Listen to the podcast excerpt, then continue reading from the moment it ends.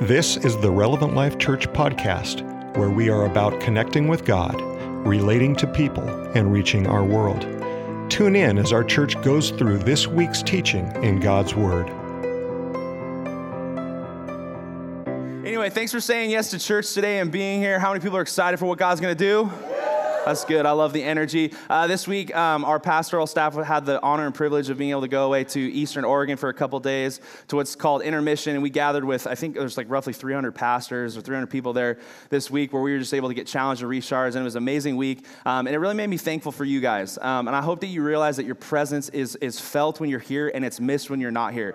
And I think like a lot of times we come and you're like, there's a lot of faces, like they don't need me. Like no, like God, God loves when you're here. I love when you're here. The energy you bring is felt and noticed. So please keep that in mind. Like we sincerely believe in community, and if we believe that um, it, that something powerful could happen just online, we would never do service in person again. But that's not the case. And so, thanks for being here. Thanks for making it a priority. It was also really entertaining because PK was doing a Q and A um, with the main speaker of this event um, on Tuesday morning, and uh, the guy had no idea that our church name was Relevant Life Church. And he's like, "Dude, I hate this word relevant," and like he's just going off, and and everyone's looking at our table, and we're like, "Don't make eye contact. Don't make eye contact." Sorry, we talked to him in the parking lot and roughed him up a little afterwards. I'm just kidding, we didn't. Uh, we didn't. We didn't tell him at all, but we were like, it's whatever. Like, just come to our church. Don't hate on us. Anyway, um, before we jump into the message today, I want to take a few moments and just unpack a little further that video that we just walked, um, started, or we just listened through. Um, and so we're going to talk just real quickly about this 90 day giving challenge. How many people heard last week for the first time about 90 day giving challenge? How many people heard this week about 90 day giving challenge? You should have raised your hand for that one because you were here. But uh, I'm super excited because this is our first ever 90 day giving challenge. And around this time of year, our church for over 14 years, or right around 14 years now, has typically come and challenged our community in some way in their giving capacity, whether that's something outside the church, something in the, inside the church. And I'm excited for this year because this is something we've never done before. And with that being said, I do recognize that there's a lot of skepticism around giving, right? Some of you, I full heartedly believe, you're like, I don't know where to pull tithe out to give it to the church. Like, I don't have it in my budget. I get that. I know some of us are like, I don't know if the church is trustworthy of the finances. It seems like a little, little suspect that they're always asking for my money, right? Like, there's these things that we deal with. But with that being said, God commands us to give. And I don't think he only, com- he, he doesn't just command he actually embodies it. Like you looked at like John 3:16, for God so loved the world that he gave. Like God gave. Like he, he embodies this idea of giving. And so when we come and we do this, this is giving a practical opportunity to walk out a spiritual practice. Okay? And this is an opportunity that like we want as a community for all of us to participate in. So my encouragement today is that you would not just throw that, that card away that's on your t- like chair. I know, like I hate them too. And we throw them under the chair. I'm not supposed to say that, but I'm like walking, I'm like, I hate this piece of paper. I hate paper. I like electronics. It's fine. Anyway, but uh, take that card home today and pray about it. Write a note on your phone. I'm dead serious because if you're like, I'll think about it, we all know that's like you just saying, I'm purposely going to forget about this, right? Anybody with me? So take that home. Say, I will take this home. Raise your hand. Raise it. Everyone's quiet now. You're all like, high fives, let's go, Jesus. And now it's like, giving, I hate giving. Okay, so take the card home and do something about it. I really believe that God wants to work through this. Um, and I'll be the first one to tell you yes, the church needs its, its community's finances to do what it's doing, but I believe you need to be giving your finances to God so God can be doing what He wants to do in your life. I wholeheartedly believe that. God promises, this is the only thing He says testament is giving. And I don't even know what the percentage is, but it is low, the amount of people in our nation that give to church. And that's just the avenue right now that we give to God. Um, and if you don't like that, you can find a different avenue, but you need to be giving your first fruits to God and saying, God, here this is, I trust this. Um, trust this to you. And so, um, my other encouragement, real quick, and I know I'm taking a long time on this, but the challenge starts like this week. Um, I want to encourage you to keep your eyes open because a lot of times I think we come to challenges like this and we're like, I gave $500, so I'm hoping by the end of the 90 days I get a $500 check from an anonymous donor in my mailbox. And that's not always how God works. But I guarantee He will work in some way in your life. It may not be the way you expect it, but it will be better than what you expect it. And the last thing I want you to understand is this is not a challenge that our leadership is coming to you and asking you to do and not participating in. I want that to settle in. Allie and I have already talked, and we're going to be raising for 90 days our tithe from 10% to 15%. And that's going to stretch us. We're going to have to cut on things, but we believe that's what we're supposed to stretch with this year. And so we're going, God, here's this money, and we believe that you will be faithful in 2023 and beyond because we've been faithful to you. We trust you with our needs. And this is such a powerful principle, and I'm preaching the sermon we're going to, or sermon series we're going to be getting into in a couple weeks, but I just want to really challenge you to take this seriously. So say, I'm taking it seriously. God heard you say that, so now you got to do. Anyway, um, I'm excited. Today we get to conclude a long, uh, month long journey we've been on called Fight. Turn your neighbor, say Fight. And then turn back to me. You got to give him the Jesse Davis crazy eyes and say, Sorry, I'm a lover, I'm not a fighter. Look at Jesse. No one said it. Say it. I'm a lover, not a fighter. Come on, just, just give the crowd a like a glance real quick. Yeah, see? People are intimidated now. All right. Anyway, I'm excited for today's message. Um, but can we first give it up for our lead pastor really quick for this message series? This series has been really great. Um, and I'm thankful for that, that he's been Holy Spirit led in it because honestly, like there's a, someone commented on Instagram um, or Facebook Messenger a couple weeks ago, was like, God's moving, and he really is. I hope this series has taken root in your heart. And so I'm excited. Over the course of the last month, we've been talking about this idea that as, as we've been saved and called by Jesus, we're called to more than just living a life of mediocrity. Like when we say this word fight, we're not talking about throwing fists, we're talking about living with tenacity. Say tenacity. And so we recognize that we're supposed to do something greater than ourselves. Our life is not spent to be um, is not supposed to be spent being dictated by what we see and feel, but what, but what we believe and know to be true. It's a life that, that only you can live with the Holy Spirit coursing through your body and your life. It's a life that we're called to live. And a lot of times I think we settle for comfort because Christianity can be couched in this pretty bow of comfort, but really God calls us to this idea of fight. And so I hope that as you've been with us, you've been challenged by this idea of fight. This last week, I really want us to grasp this idea there is no reality you can live in where neutral existence is your best existence. Like, let that sink in. There is no reality that you can live in where neutral existence is your best existence. And I know that's like no duh, but think about it. Like, how many times do we fight so that we can just be comfortable at the end of the week? How many, how many times do we just work harder so that we can find a place of peace and comfort at some point rather than recognizing that every day is a fight? We're always fighting. There's always something to be grasped for. This life was not meant to be a, a coast, it was meant to be in, in full gear going forward. And so this series has been super powerful. Each week we have talked about a topic of worth fighting for. So the first week we talked about fighting for faith, and I hope that you realize that faith is a gift. Like Jesus recognized that humanity did not, in and of themselves, have a whole lot of things worth believing and fighting for. So he died so that we would have faith, so that we could believe in something beyond anything we could do. That's a, that's a fight worth fighting for. The second week, we talked about fighting for the city, and I hope that you wake up every day grateful for the city. As much as people hate on Oregon, Oregon's amazing. It's awesome. Pastor Will Caesar was here a couple weeks ago. He's like, dude, Oregon, Oregon's got a bad rep, but you guys are awesome. Like, I, and it's, it's funny, but we're like the armpit of the United States. I don't know. People hate Oregon, I guess, but God's amazing, and He's moving here. And I hope that you wake up and you're like excited. We don't smell like BO. It's fine. Um, week three, um, like not on, on purpose for us, but the Holy Spirit's direction. Pastor Will talked about fighting for this house. And then last week, PK talked about an amazing message about fighting for the generations. And I hope that you walk into church every week feeling blessed that generations gather here together every week. This week, um, the speaker intermission had every generation, like every decade, basically stand up individually at different times. And then he made everyone look around the room and said, You guys need each other to make it through this fight. And I love that. And I'm like, the same thing needs to be said of, uh, said of us, this church in this city right now. God's called us to this idea of generational living. So today, um, I'm going to do my best to bookend this series in a way that challenges us to um, process this idea of fight through lifelong life change. And I'm just going to call it out from the beginning. This message is so simple and, and elementary that, like, some of you are like, I've heard this a thousand times. But I'm forewarning you that because I don't want you to check out because I felt, I felt something rise up in my spirit this week that, uh, that said, Trenton, you need to work harder on this area of your life. And I think there's a lot of people coasting through life right now, and you actually feel depressed by how your life's going.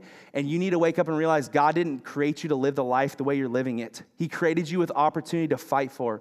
And so that's my challenge today as I come before you. And so I want to do that by looking at a question. PK opened up the series by asking, he said, Who are you fighting and what are you fighting for? Who are you fighting and what are you fighting for? So if you have your Bibles, you can turn or tap with me on your phone too to Joshua chapter 14. I know a lot of us just read it on the screen. That's totally fine. But I'm a wholehearted believer in hands on learning. So I think the more you interact and scroll, the more you get out of it. So um, if, you, if you want to turn to that really quick, you can. I'm going to be reading just nine verses this morning. Before we jump into it, I want to give a little bit of context. And the first thing you need to know is that every time you pick up the Bible, you are picking up a story that, that, starts at point A and ends at point B. It's one massive story. And that can be a little bit confusing at times, but it's always important to grasp that because there's a lot going on throughout the Bible. And especially in the Old Testament, where we're going to be looking, it's important because a lot of times the stories that you're reading in the Old Testament connect to something that previously happened before. And so in Joshua 14, if you just read the story, yes, it's going to be powerful, but I want you to understand the situation that a man named Caleb found himself himself in when he, when he stepped into this, this, this situation that we're going to read this morning. And so, um, for, in order for us to all kind of be on the same page, I want to take a few moments today just to give us a quick Spark Notes overview of the events that led up to Joshua 14. Sound good? Smile on your face. I love it. Okay. So, backing up um, to the first book of the Bible, we see in Genesis chapter 12, God come to a man named Abram. Say, Abram. His name later became Abraham. And he comes to him and says, Abraham, I'm going to take you out of this place that you're in. I'm going to take you to a new land, and it's going to, like we now know it as the promised land. So we call it the promised land. And he's like, I'm going to make you into a great nation. But three chapters later, God gives more details into this promise and says, So, Abraham, this, this promise still stands. But, like at the same time, it, it, at some point down the line, your descendants will find themselves in a nation that is not their own. There, there will be strangers there. They'll eventually be enslaved. And for 400 years, they will be in this nation that is not their own. But I promise that I will come and I will deliver them out of it. So, hundreds of years later, God sends a man named Moses. Say, Moses. And Moses comes, and through miracle after miracle, Moses comes in and gets Pharaoh's attention and leads the Israelites out of slavery in Egypt and takes them to the edge of the promised land. Say the promised land. And in Numbers 13, God commands Moses to send men into this promised land to see the land that they are about to take. So, so Moses selects 12 different men to go and investigate this land, okay? So 12 men go in, and for 40 days they are gone. They are overviewing this amazing promised land, which we're to get into more of what the promised land means here later down the line. But they go into this, this land, they come back, and they report in Numbers 13, 27 says this We went into the land to which you sent us, and it does, say it does. It does flow with milk and honey. In other words, it's as good as God has promised. It's, it's everything and more that God has promised. It, here is its fruit. And they brought back a massive, like one thing of grapes, like a grapevine that was like over a pole, right? It's like just amazing fruit. It says, but, say, but. But the people who live there are powerful, and the cities are fortified and very large. We even saw descendants of Anak there. And so, just we're all aware, like one commentator wrote that actually the walls that were fortified in the promised land, some of the walls were 30 to 50 feet high and 15 feet thick. So, massively fortified walls. And then also the descendants of Anak, we pass over that because we don't understand. Those were actual literal giants. Like, if I remember right, Goliath actually has relations, like David Goliath, like the stone knocked him in the head, like tall guy. Like the Anak, like Goliath had relations to Anak. So, they were little giants. So, they walk in, they're like, this is great, but like, God, how are we going to do this? And so, the Israelites end up finding themselves in a place of fear, of fear where they're going, I don't know what lies ahead. How are we going to do this? And so, despite the land being absolutely amazing, despite the nation of Israel witnessing God perform mind blowing plagues um, to, to get Pharaoh to let them go, despite them witnessing God split a sea in half that they could walk through it, and despite God promising that He would be with them to walk into this land and take this land, they chose fear and to not walk into the land. And two of the 12, two of the 12 spies, Joshua and Caleb, say, guys, like, no, we should take this. We, we can do it. If God said we can do it, we can do it. And the nation actually ignores Joshua and Caleb. And God then says, okay, everyone above the age of 20 will not be allowed to enter this promised land. And for 40 years, one, one year for each day that you were in the promised land, the spies were in the promised land spying it out, you will wander in the desert until you are all dead. And then your descendants will walk in this promised land. So it's a super sad story. But I think there's a lot of correlations for our own life today. And so for 45, 45 years, 45 years later, after all this takes place, like all those who had walked into the promised land, all those 20 and above died, their descendants had stepped into the promised land. Joshua and Caleb are still alive, and that is where we pick up in our text today. So Joshua chapter 14, it says this. Now the people of Judah approached Joshua, say Joshua. And Joshua at this point is the leader of the Israelites. Moses is gone, Joshua is the leader. So it says the people of Judah approached Joshua at Gilgal. Gilgal, and, and Caleb, um, son of Jephunneh the Kenizzite, said to him, You know what the Lord said to Moses, the man of God, at Kadesh, Bar- Kadesh Barnea. Man, these words about you and me. I was 40 years old when Moses, the servant of the Lord, sent me from Kadesh Barnea to explore the land, and I brought him back a report according to my convictions. See, Caleb believed that they could do it. So he came back going, No, let's do this. And the rest were like, No, like, this is stupid. We're going to die.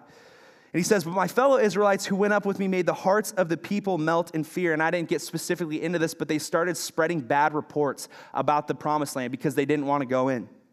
He says, I, however, followed the Lord wholeheartedly. Wholeheartedly. I love that word. So on the day Moses, on that day, Moses swore to me, the land on which your feet have walked will be your inheritance and that of your children forever, because you have followed the Lord your God wholeheartedly.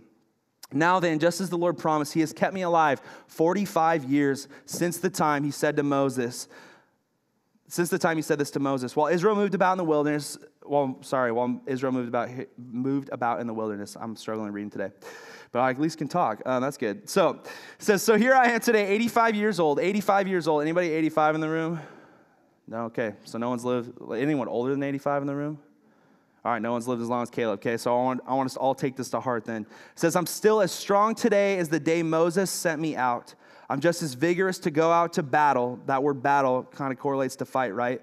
Now as I was then. Now give me this hill country that the Lord promised me that day.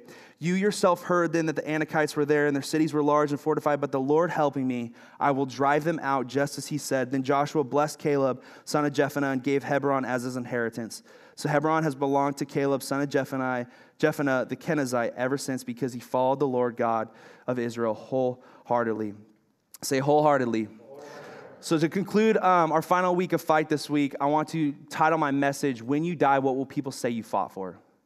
When you die, what will people say that you fought for? Would you pray with me? God, I just pray right now, God, over the words I'm about to share.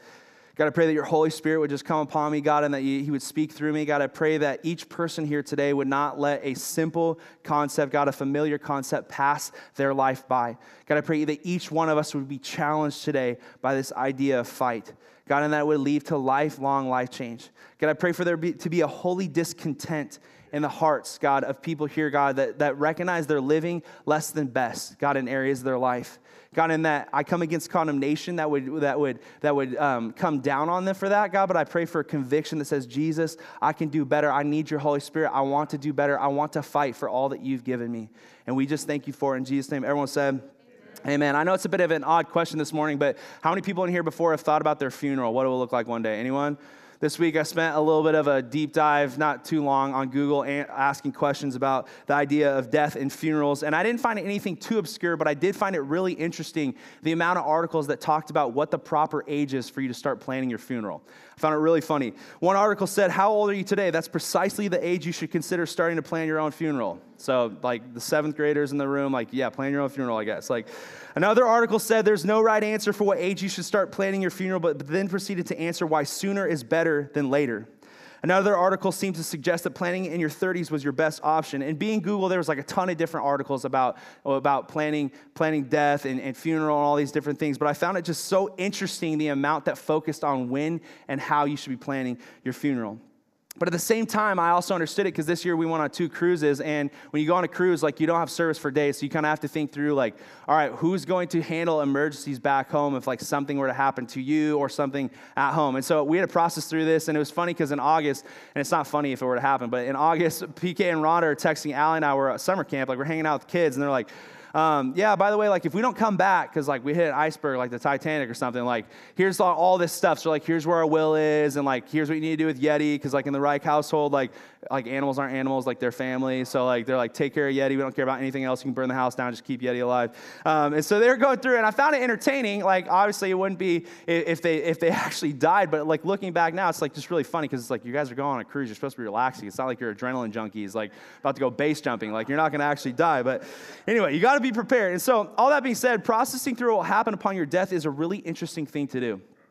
Like, who will attend your funeral and why will they attend your, why will they attend your funeral? What will they think of you at your funeral? I don't know if you've ever thought about this, but it is a really interesting thing to do. And obviously, as you age throughout life and your responsibility for your loved ones grows, it's really wise to begin thinking through the practical ramifications of your death. Like, who will be responsible for your responsibilities when you die? Like, who gets what? Who's in charge? And obviously, these are heavy questions, but they're very important questions also. And as I processed the, this idea, this whole conversation this week, I found, found it really ironic because, like, for you and me, like, we can hardly tell, like, like plan for what's the like what's going to happen unexpectedly in the next three months. Let alone like how are we going to plan for our unexpected death in the future. But I also realized there's a massive amount of wisdom in this thinking as well. And I bring all this up today not to downplay the idea of death, but to highlight the gravity of your life right now whatever age, whatever season, wherever you find yourself, because I know that, like, from, from hearing that the older you get, sometimes it feels like your life becomes more and more meaningless. And I think that's actually false. I think your life becomes more and more meaningful. And so I think all of us have to go, okay, so whatever age and season we are in right now, like, what, what, like, what is my death going to look like one day? Like, what will be the ramifications of that death? And I realize again how elementary this whole topic is. We have heard a thousand times this idea of like, what will be written on your tombstone and like who will be at your funeral one day. Like if you're a graduation speaker like you know the quintessential foundation of your graduation speech is like to talk to your classmates about what they will what will be said of them in the end right? Everyone's been there graduation speech you already know what they're going to say before they say it. They're like can we just move on and start passing the diplomas out? Because i already know you're going to say this right? Tim mcgraw wrote a whole song about it called live like you were dying. Anybody know that? Don't judge me because i'm a heathen. I know that song like it's like so good right? Um, I just forgot the first line though. I went skydiving. I went. I went. Slaying it. Okay, we're good. We don't have to go any further. I won't embarrass you for that. I just want to make sure. I want to prove everyone else with he- heathens in the room too. So, thank you for that awesome laugh. I appreciate that. Like you're trying too hard, Trent. It's fine. What I want us to understand today, though, is because this path of thinking is so familiar, I oftentimes, like I just said about the name of Jesus, I oftentimes think we take it for granted. And I wanted to set in today that you will die one day. And like a lot of us, out of fear of what that looks like, I think choose to push it off rather than let it define what our life is going to be about. And I love it because scripture values this type of thinking. Moses in Psalm 90 12 said this God, teach us to number our days that we may gain a heart of wisdom. See, Moses understood that there was wisdom in thinking about death and the way it adds to your life right now. A few years ago, I was at my, I, my Fournier grandparents' household, and many of you guys um, were a part of the church, and my Fournier grandparents were pastors at this church. And if you, if you were here and you knew them, you know that my grandma's probably one of the coolest, spiritually deepest people you'd ever come into contact with. She's just a well of wisdom. And so whenever I get around my grandma, I love to just ask her, like, Grandma, like, what are you learning from God? Like, or what, like, what do you feel about this, this thing going on in life, like, based on Scripture? Because she always has just recall from her mind of God's Word. And I remember that day, for some reason, she shared with me what she read in her Devos, and that verse has stuck with me ever since. I even preached a youth sermon on it, but it's Ecclesiastes 7 2. It says this It's better to spend your time at funerals than at parties. After all, everyone dies, so the living should take this to heart. I just want that to sink in. It's better to spend your time at funerals than at parties because every one of us dies, so the living should take that to heart. Why do you think that the writer said this? Like, really process that. Like, why? Like, isn't the whole point of life to have fun and to enjoy it? Why would we go to a place of mourning? Because there's wisdom going, I will end up here one day. What will be said when I get there? And the writer that wrote this was a man by the name of Solomon. And Solomon was, lift, was gifted by and labeled by God as the wisest man to walk the earth. And so, in all of his wisdom, he stood there and said, Okay, the best place to spend my time is in a place of death because I know that eventually I will be there and someone will say something about me. And so, as I evaluated the heart of the series and felt challenged by its contents, I thought the best way to end the series was to take a page from Solomon's book and think about death and ask the question when I die, what will people say I fought for? And this question causes us to evaluate what we have fought for so far in life and then determine what, will be, what we will be caught dead fighting for when our time comes. And the room's really silent. So that either means you're bored out of your mind or like somewhere this is sinking in. And I hope that it's sinking in. Because for me, it was like I was sitting here going through this this week, and I'm like, Trenton, this is, again, I just keep saying it's so elementary, it's so basic. But I'm like, why do I not spend more time focused on it? Because I don't know about you, it's like everything else seems to fade out of, out of picture, and the most important things seem to remain when I think this, like, think this through. Like when my mom was threatened with cancer, like, and she still is, like, there's sometimes it's like those moments like I could have lost my mother. Like, like so many other things started to fade out of importance in my life. That relationship became more key. Moments with my mom became more key. And I think all of us have this. People that have actually lost someone like that, like you cherish those moments, right? You cherish those moments. You go, man, I wish I would have spent more time with this person. So death makes us think in a different way about life. And I felt like as we talked about this idea of fight, this tenacious fight, we had to process through the lens of death.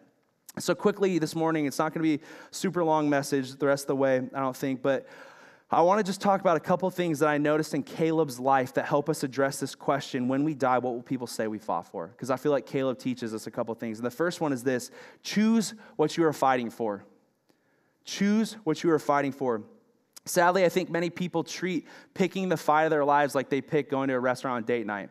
And all the dating and married people in the room know what I'm talking about, right? Like the night comes and you're like, honey, like, what do you want for dinner? They're like, oh, I don't care, whatever you want. And you're like, okay, I'll take this, this, or this. And they're like, actually, none of those sound good. And then you're like, okay, like, what do you want? You're like, actually, I don't think I'm hungry. So, like, we're date nights off. Like, I like, don't know what's happening. And like this, like, anyone been there?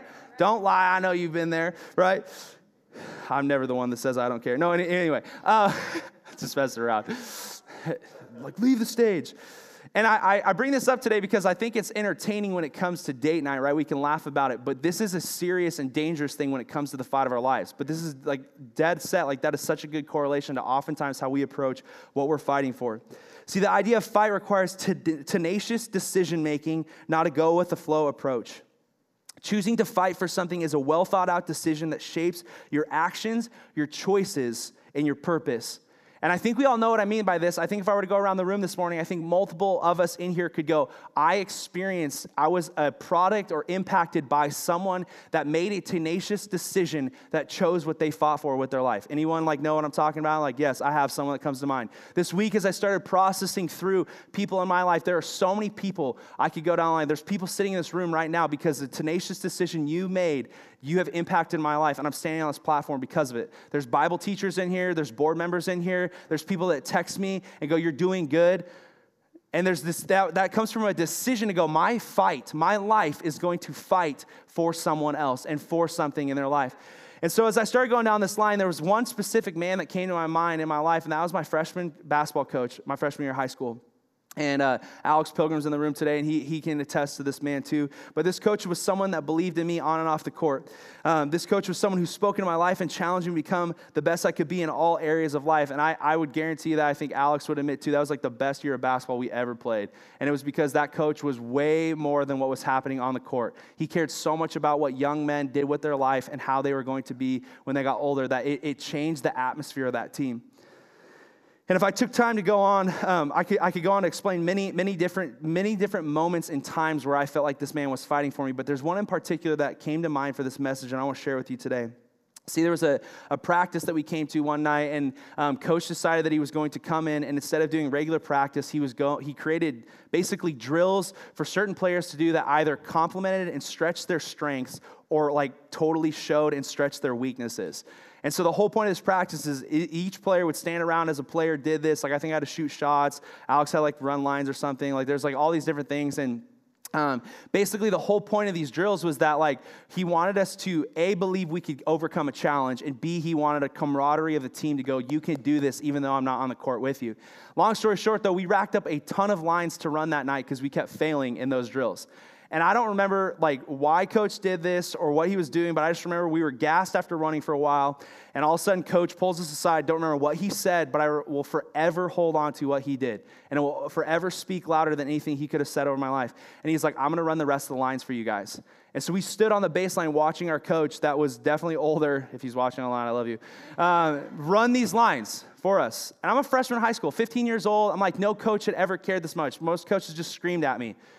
And for some reason, that sunk down in my heart. And no joke, for the rest of my high school years, he even came to this church for a while. This coach impacted my life. And forever, he will have a voice in my life because I knew that night that he was fighting for me. And over and over, he made decisions that I could tell he was fighting for me. And you realize that night, he did not just come into practice like, I feel generous tonight. He was trying to prove something.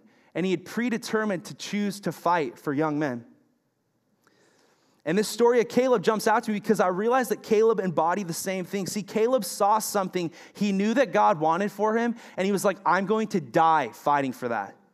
I would rather die than miss out on that. So, despite the majority around him, what they thought, despite how daunting the fight looked, he chose to fight.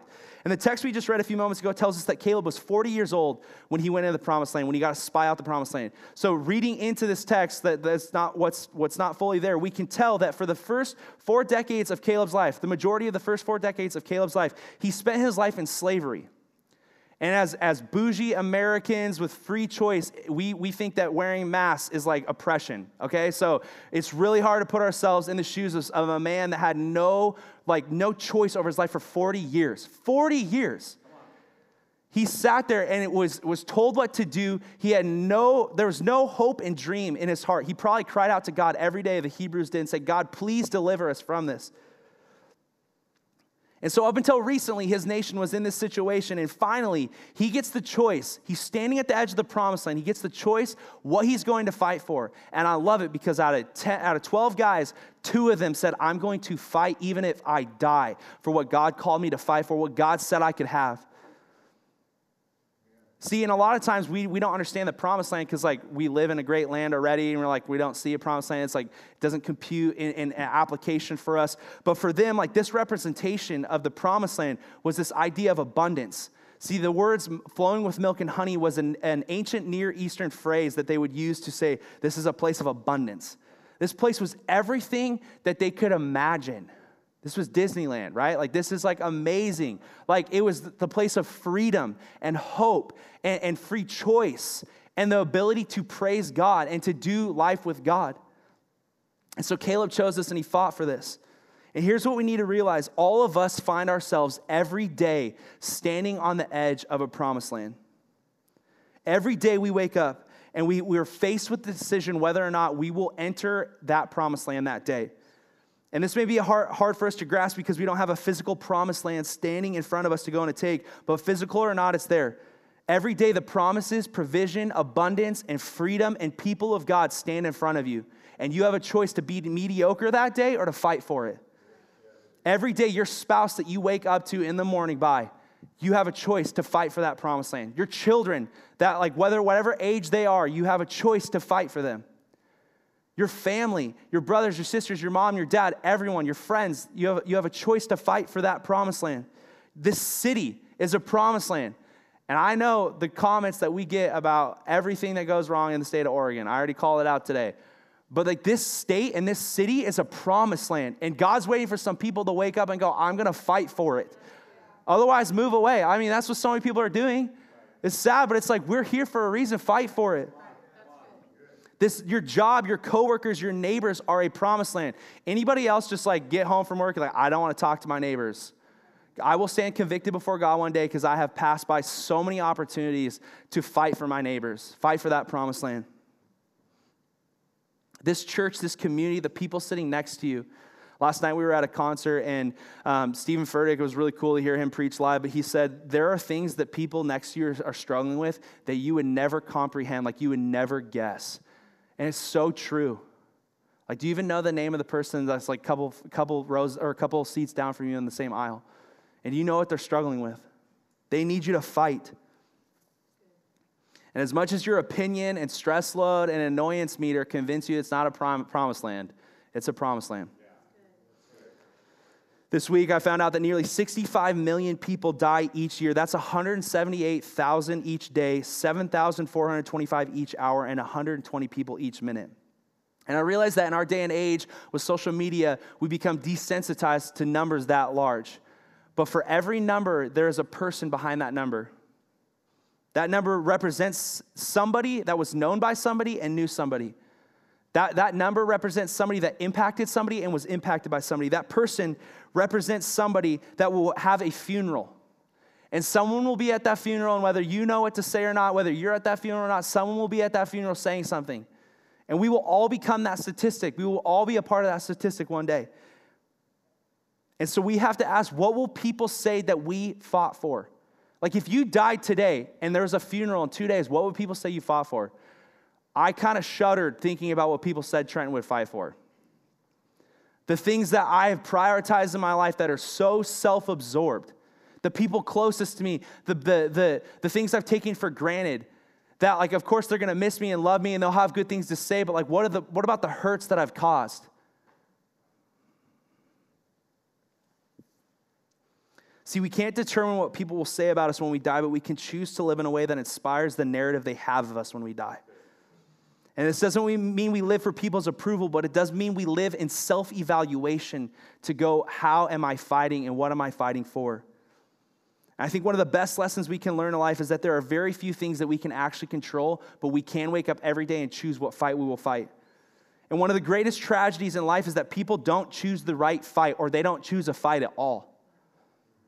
They spend their whole life fighting for something that doesn't matter or live up to all that God has for them.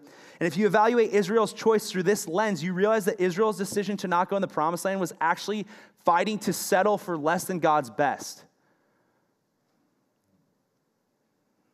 In Numbers 14, the nation talked about getting a new leader and going back to slavery over going into the promised land. Talk about mixed priorities, but I'm like, I look looking in the mirror. I'm like, I'm guilty of this too.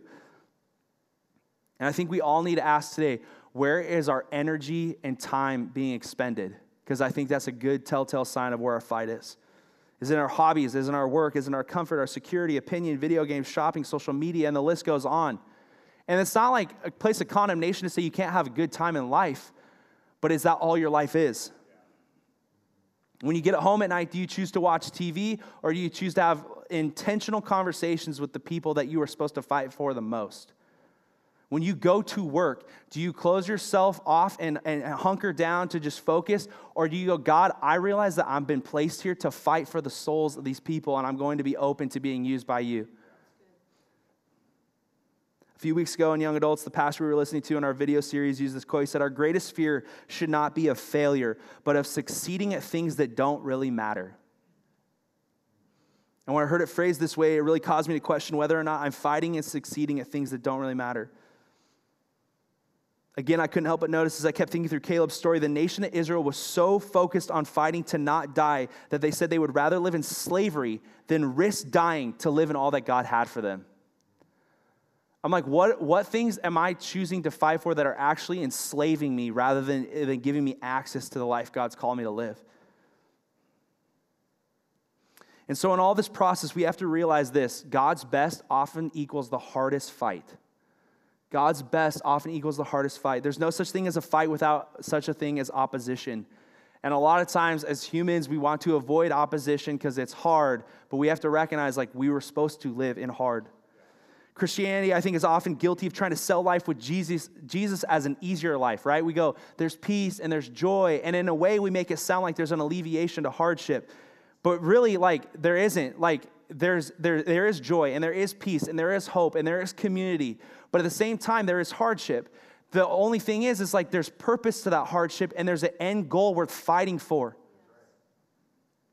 And as humans, we so hate discomfort that the natural choice for us so often seems to be to take the easy route. But that's why we have to choose what we're fighting for. Say choose. It's a choice. Anything worth like worth like worth it in this life is a choice. Nothing rarely ever just falls into your lap.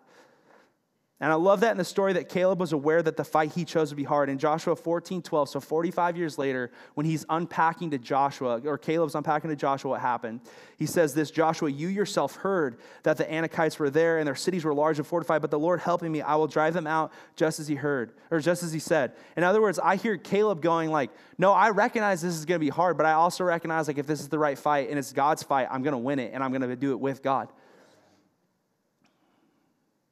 So we have to choose the right fight. And the second thing this today, the last thing, is that we need to fight until the end. We need to fight until the end. On July 4th, 1952, Florence Chadwick, an American swimmer known for long distance open water swimming, stepped into the waters of the Pacific Ocean off Catalina Island, determined to swim to the shore of mainland California. Chadwick was already credited with being the first woman to swim the, swim the English Channel both ways. But on this July 4th morning, the weather was foggy and chilly, and she could hardly see the boats accompanying her. But despite that, she still began the swim. And about the 15 hour point, she began to doubt her ability to finish the swim and told her mother she didn't think she could make it. And unfortunately, after 15 hours and 55 minutes, she had to stop. And with huge disappointment, she asked her support crew to take her out of the water. Because the fog was so thick, thick that day, she had no idea where she was at. And it wasn't until she got back into the boat that she found out that she was less than a mile away from reaching her destination. And history goes on to tell us that two months later, Chadwick actually attempted to swim again and got there. But I think there's massive correlations today, and the thing that she learned on her first attempt is something that we need to take to heart. See, the greatest tragedy in life, I already said, is choosing the wrong thing to fight for, but the second greatest tragedy is giving up on the fight too soon.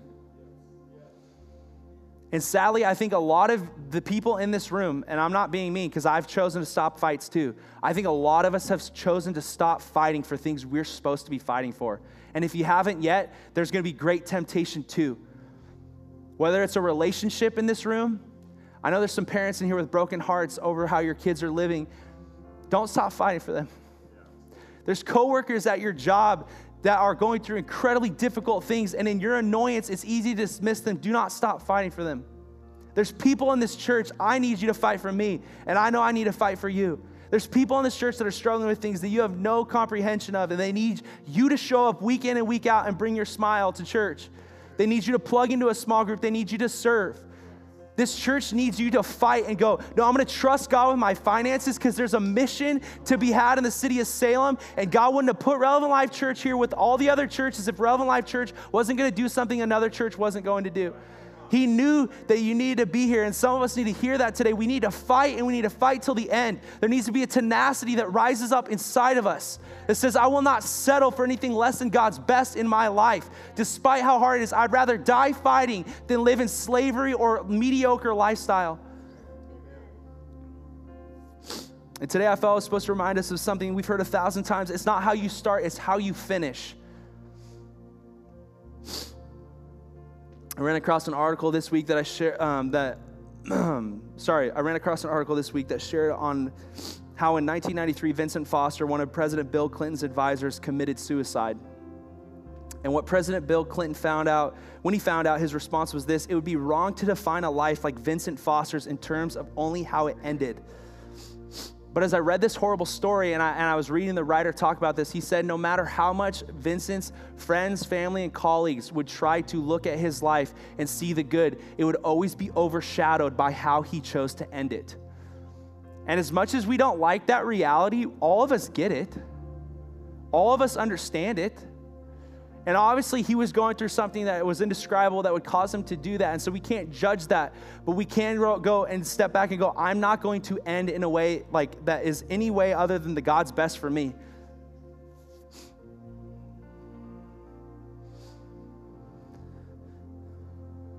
See, endings matter, so we need to fight with the end in mind, and we need to fight until our end comes.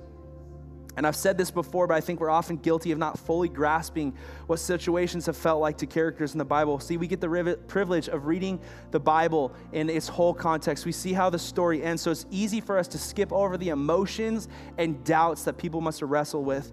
But can you try to imagine for a moment what Caleb would have felt for 45 years waiting for his promised land? Having walked into that promised land, is seen with his own eyes and been told by God, this is yours for the taking. And then having to wait in a desert 40 years as he heard people all around him complain over and over, seeing the people that should have been fighting with him dead. He had to sit there 45 years and wait, but he kept fighting. And I love it because when his time comes and he gets to take his promise, he says this Now then, just as the Lord promised, he has kept me alive 45 years since the time he said this to Moses. While Israel moves about in the wilderness, so here I am today, 85 years old. I am still as strong today as the day Moses sent me out. I'm just as vigorous to go out to battle now as I was then. And I don't know what that looked like physically, but somewhere it's powerful the motto that Caleb said in his life I'm just as strong as when I began the fight. Will that be said of us today? And so, my question is Have you given up on something you need to be fighting for? These little kids were told of the of the fable of like the rabbit and the turtle, right? And they have a disagreement about who's faster. So like, let's just race to figure it out. And we find out in the end of the story that the turtle ends up winning because the turtle never stopped, and the rabbit, in, in arrogance and confidence or whatever the reason, he decided to sit down and fell asleep, and the turtle ended up beating him. And the, one of the morals of that story, eh, we're teaching little kids at a young age, is it's not the fastest, it's the one who keeps fighting. And today, some of you need to be reminded to keep fighting. And it was hilarious because I kept sitting this week, kept looking at the sermon, discouraged, and like, Trenton, like, you got to stop being so generic. Like, you got to be more specific. And finally, I realized, like, in my spirit, I was like, I think everyone in this room already knows exactly what fight they're supposed to be fighting. And I, my job today was, was sincerely just to go, you need to fight for it. Whether it's that relationship, whether it's a doubt that you've believed in your life, a lie that you've accepted from the enemy that you are no longer worth this life Whatever it is, you need to fight past that.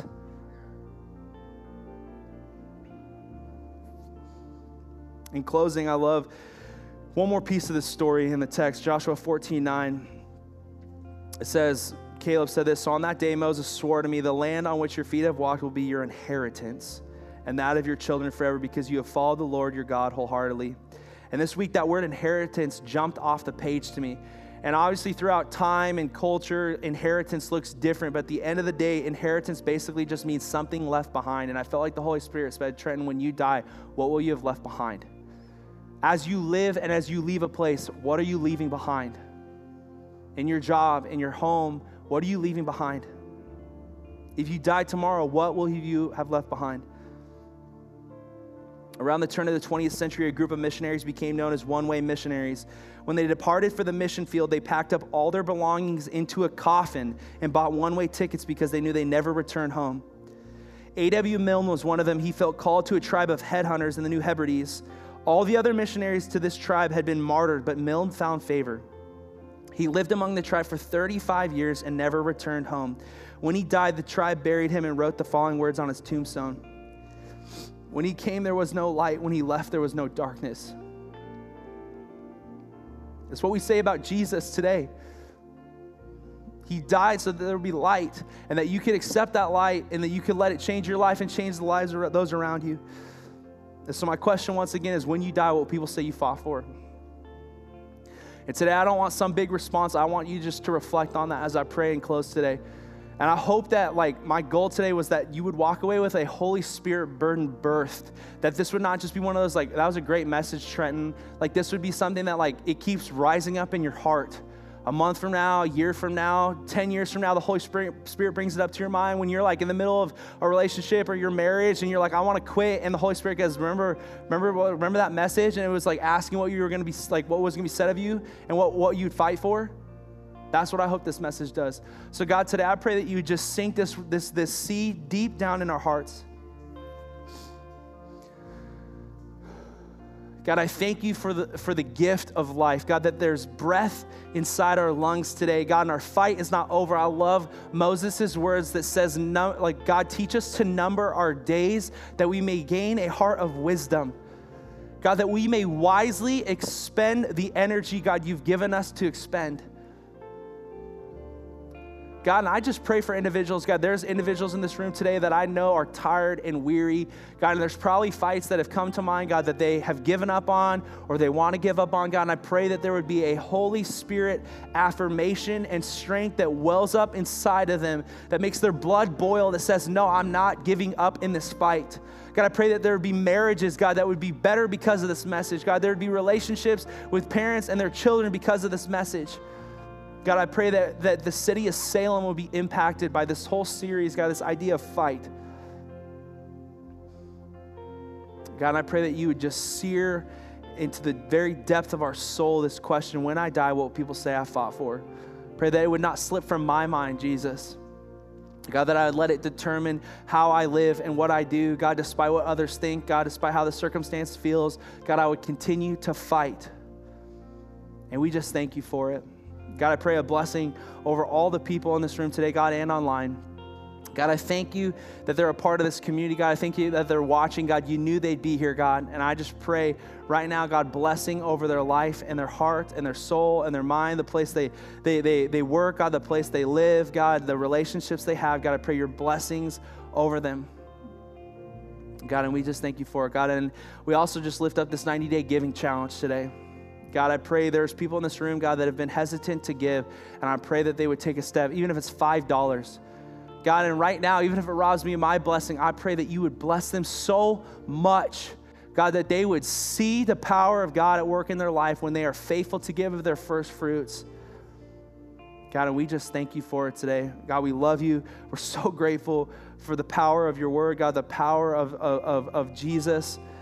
And we just pray that you be glorified today. And we just thank you for it. In Jesus' name, everyone said, Amen.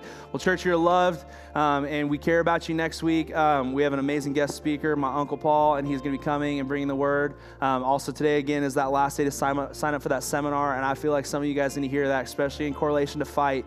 You need to, you need to be figuring out what the armor of God looks like for that fight. So, anyway, we'll see you in the weeks to come. We love you, church. Here at Relevant Life Church, it's our mission to see people connect with God relate to one another, and reach our world. This single statement drives everything we do as a church. Our hope is that today you were encouraged in this. Thank you for joining us and have a blessed day.